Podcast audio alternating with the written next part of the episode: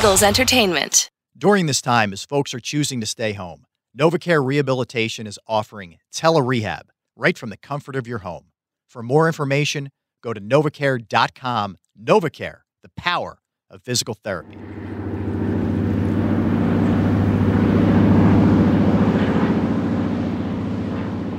One thousand and forty-eight miles from where Veteran Stadium stood in South Philadelphia is the Houston Astrodome. You drive up on it, and it, you know, Houston's pretty flat, and all of a sudden there's this this big old dome, and you go into it, and she, the dome has had many hard years on her, and there's definitely a smell when you go in there, but we loved it. That's Bruce Matthews, a member of the Pro Football Hall of Fame. Bruce started his football career with the Houston Oilers. He even stayed with the team after they relocated to Tennessee and became the Titans. But sit tight. We'll be coming back to the Astrodome. Welcome to Return Game, House of Pain game presented by NovaCare Rehabilitation. This is the story of one of the greatest clashes in Eagles history. I'm your host, Rob Ellis. In this series, we hear from players and coaches from the Philadelphia Eagles and the Houston Oilers who were part of the battle. In this episode, we head to Houston to see how the high flying Oilers offense was preparing to combat the Eagles' punishing defense. Let's go. As far as what was going on in Houston in 1991 is the same things going on today. There's a lot of traffic, there's humidity. People were moving in here like crazy. The population was going up, skyrocketing. If it's sports related and happening in Houston, chances are John McClain will know about it. John is a Houston Chronicle reporter and is in his 44th season covering the NFL. People were football crazy at the time. Uh, the Astros were okay, the Rockets were okay, but the Oilers, everybody thought at the time were a legitimate Super Bowl team for the first time since 1979 and 80, the Love You Blue era under Bum Phillips and Earl Campbell. Football fans in the Lone Star State might just be as passionate as Eagles fans. Tom Landry, the Cowboys head coach for 28 years, said, Football is to Texas what religion is to a priest. And in 1991, that pigskin passion showed no signs of waning. Houston's an oil town. Um, it's a, a blue collar town, is the way I would describe it. It's a town that is loves its football, loved the Houston Oilers.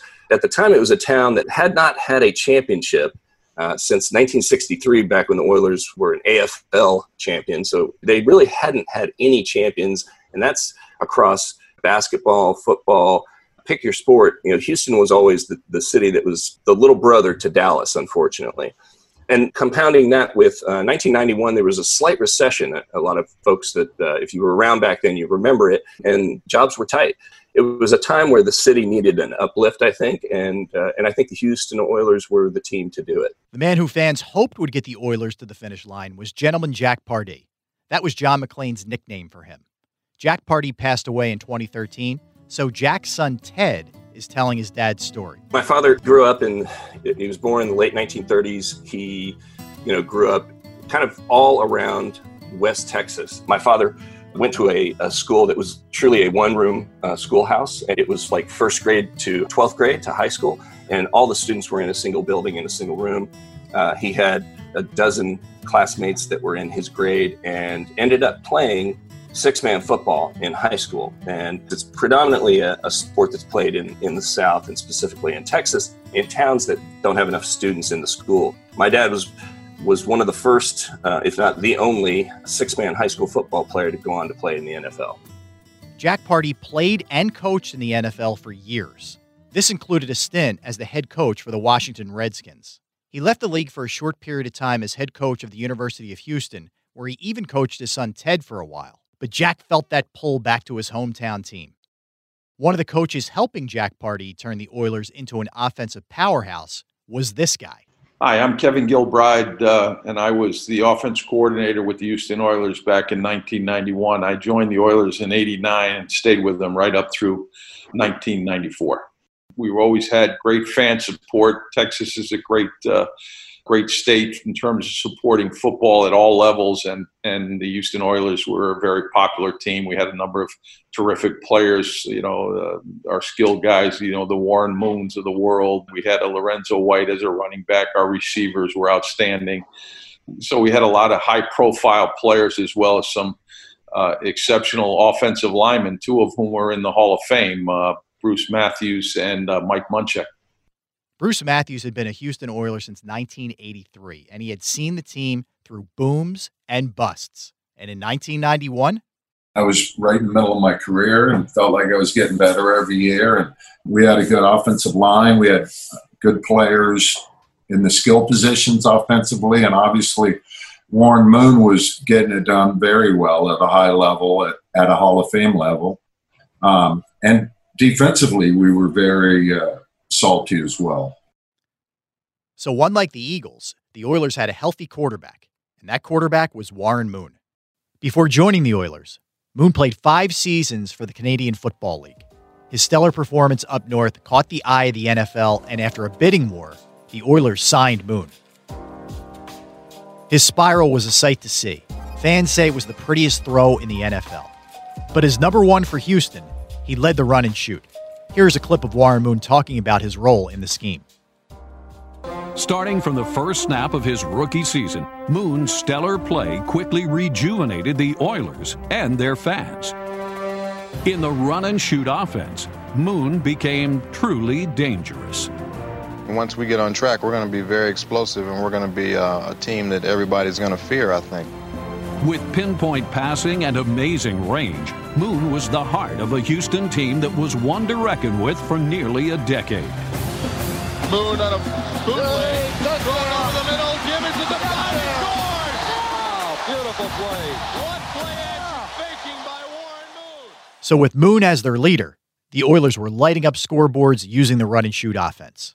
Oilers head coach Jack Pardee refined his offensive scheme while he was coaching at the University of Houston. But what exactly was the run and shoot? We also had a unique scheme that had some uh, very uh, explosive principles built into it that uh, is uh, been referred to as the run and shoot offense, and it enabled us to exploit any defense that gave us misalignment or someone was sloppy in their technique. Everything was really built around the possibility of going for for the knockout blow, for a long throw. The fact that it inherently had the opportunity or the potential to go deep made it a very explosive offensive approach and forced every defense that we faced against to be very disciplined because if they were a little bit sloppy in their you know their technique or their, their fulfillment of their responsibilities uh, we could make them pay uh, dearly for those of you who need a quick primer on the inner workings of the scheme here is Eagle Eye in the Sky podcast host Fran Duffy with a quick breakdown.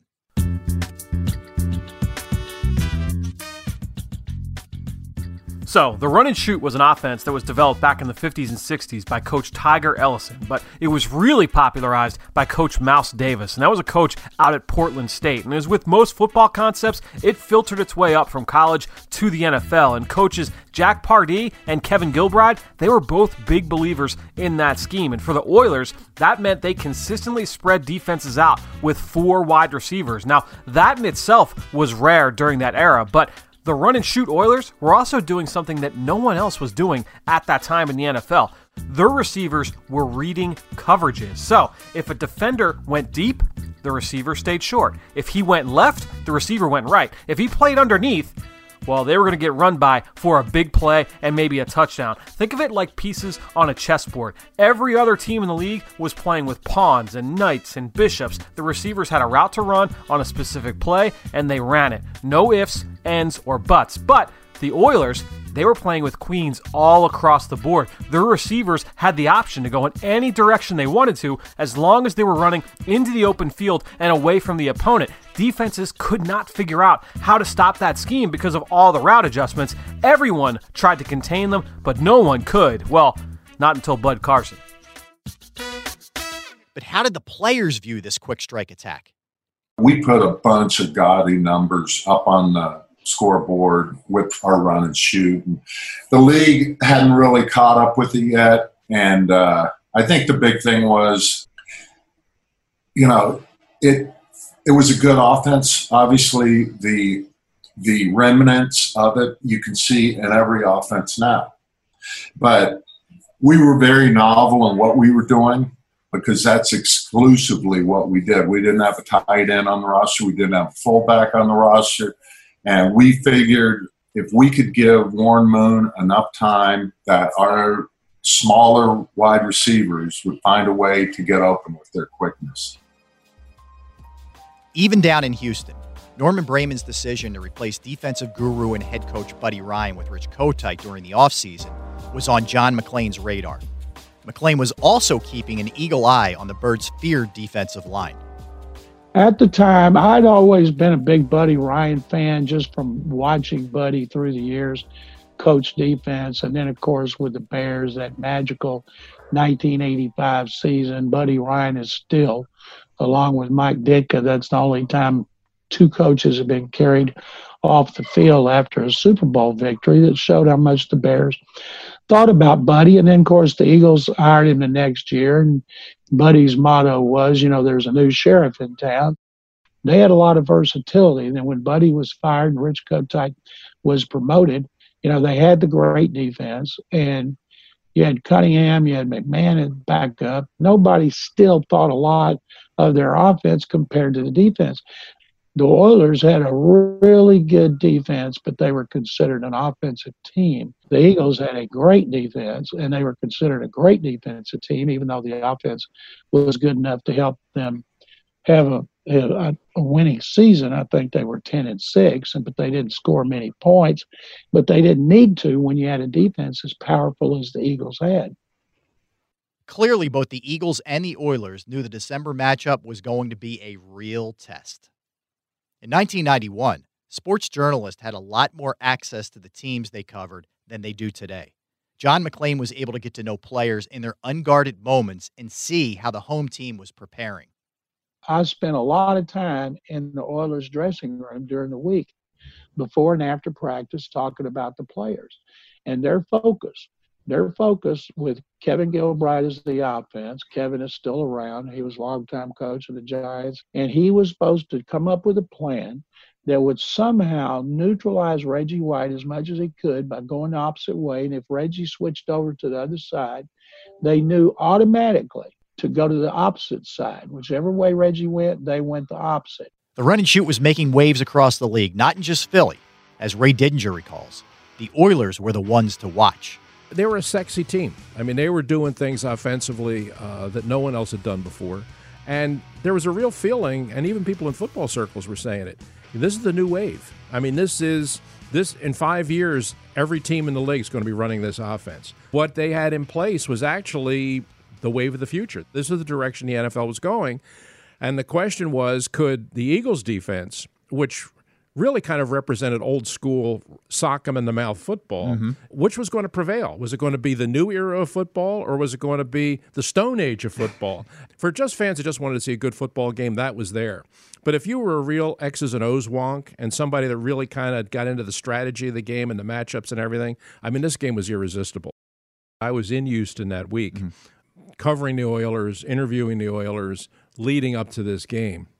And they were super confident going into this game. I mean, they they knew they were good. They knew they could move the ball and score on anybody, and they just thought nobody could beat them at home. And even though they they would say, "Yeah, we're looking at the film of this Eagles defense, and they're good. They're really good. They're physical. They're fast. They're talented." But I remember interviewing Haywood Jeffires, who was on his way to a hundred catch season, mm-hmm. and Jeffires just looked me right in the eye and said, "There's no defense in the NFL that can stop us. None." If that sounds like potential bulletin board material, you're right. It was. But could the old school Eagles defense, mighty as it was, hold off Warren Moon and the Oilers' run and shoot offense?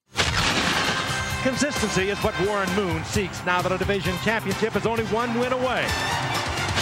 The Oilers have the number one passing attack in the NFL, but for the run and shoot to fire cleanly, it's Warren Moon who must be on target. There's no question that the focus of this offense is on my position. In order for this offense to play well, I have to play well, and I realize that every week out.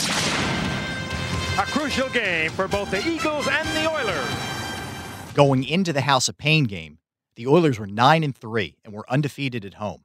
The Eagles went to Houston with a 7 and 5 record. They had won 4 straight, so the Birds had some momentum heading to Texas and they still had arguably the best defense in the NFL.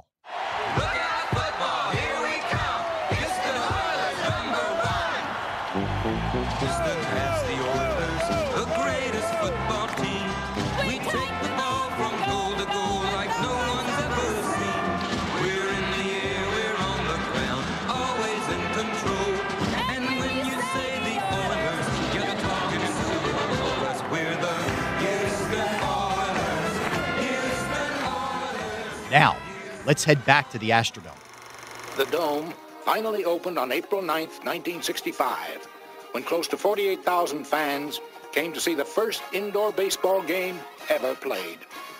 It was an awe-inspiring sight, which excited even those involved from the very beginning. It was uh, loud. It was, uh, it was, you know, at one one time considered the the eighth wonder of the world. Uh, it was, you know, circular in nature. It, look, it looked from the outside like a, an enormous spaceship. Uh, it was all silvery and what have you, and uh, the the sound in it would be uh, incredible. Of course, that was our home field, so we loved it. Uh, but it was as loud as you could imagine uh, when things were going well for the Houston Oilers. Uh, the place would definitely be rocking. For those of you who are asking how the Astrodome got the nickname House of Pain, Let's turn to John McClain. In 1990, they had an outside linebacker named Robert Lyles, and Robert Lyles was a captain. And before a game against San Diego, when he introduced himself in midfield, he told the Chargers captains as he shook hands, Welcome to the House of Pain. And Robert, who was a martial artist, and he they work out. It, dojos. So he a dojo is called the House of Pain. So that's how the nickname of the Astrodome became the House of Pain. Filling the stands at the Astrodome will be some of the most passionate fans in the NFL. My name is Willem Dika, and I run the uh, Houston Oilers Love You Blue tribute Facebook page. I grew up in Houston, and as a kid, my, my Sandlot football friends and I became interested in, in football during the Oilers Love You Blue period. And um, I, I remember very distinctly when I was a little kid that the Oilers lost two consecutive uh, AFC championship games, and they were welcomed back twice on a Sunday night by tens of thousands of fans who jammed into the Astrodome, and they had this, these pep rallies uh, both times. And I remember witnessing this as a kid, and I was just, you know, I was hooked.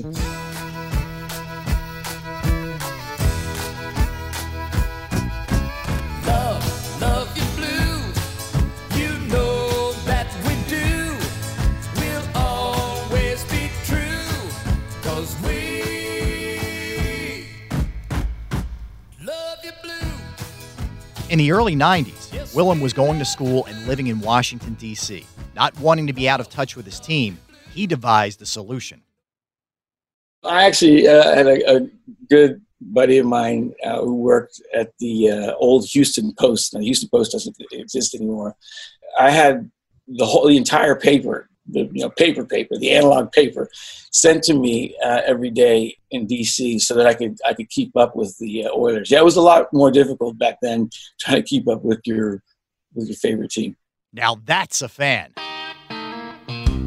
So while Willem was getting ready to watch his Oilers play the Eagles in his DC apartment, Ted Pardee was back in Houston.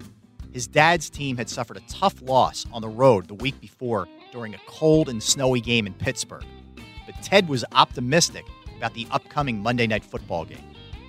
It was the best on best matchup. Back in those days, Monday Night Football was the showcase game to be on.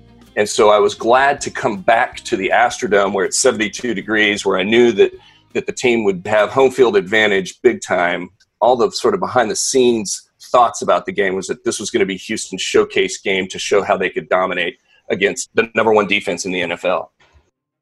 Next time on Return Game, House of Pain game presented by NovaCare Rehabilitation, it's game day. We go into the Astrodome and onto the field. You don't want to miss this. So going into this game, it was really a, a, a battle of wills. I'm sure they thought they were going to throw the ball all over the map on us, you know, and we had doggedly determined that they weren't going to do anything against us. So it was a high intensity game. Add fuel to the fire. It's on Monday night. You know, back then there was there were no Sunday night games and no Thursday night games or even Saturday games towards the end of the season. So the creme de la creme game was actually the Monday night game. You have been listening to Return Game, House of Pain game, presented by NovaCare Rehabilitation. I'm Rob Ellis. Thanks for listening. This podcast is a production of Eagles Entertainment and is produced and edited by Buffy Gorilla with sound design and mixing from Peter Kelly. And Eagles thank you to all of our guests for sharing their stories. If you enjoyed this show, please give us a five star rating. It will help other people discover the podcast. If you have ideas for topics we should explore in future seasons of Return Game, please leave us a comment. Eagles Entertainment produces several other great podcasts that you may enjoy, and we'd love if you check us out at PhiladelphiaEagles.com forward slash podcasts. During this time, as folks are choosing to stay home, NovaCare Rehabilitation is offering Tele Rehab right from the comfort of your home. For more information, go to novacare.com. NovaCare, the power of physical therapy. See you next time.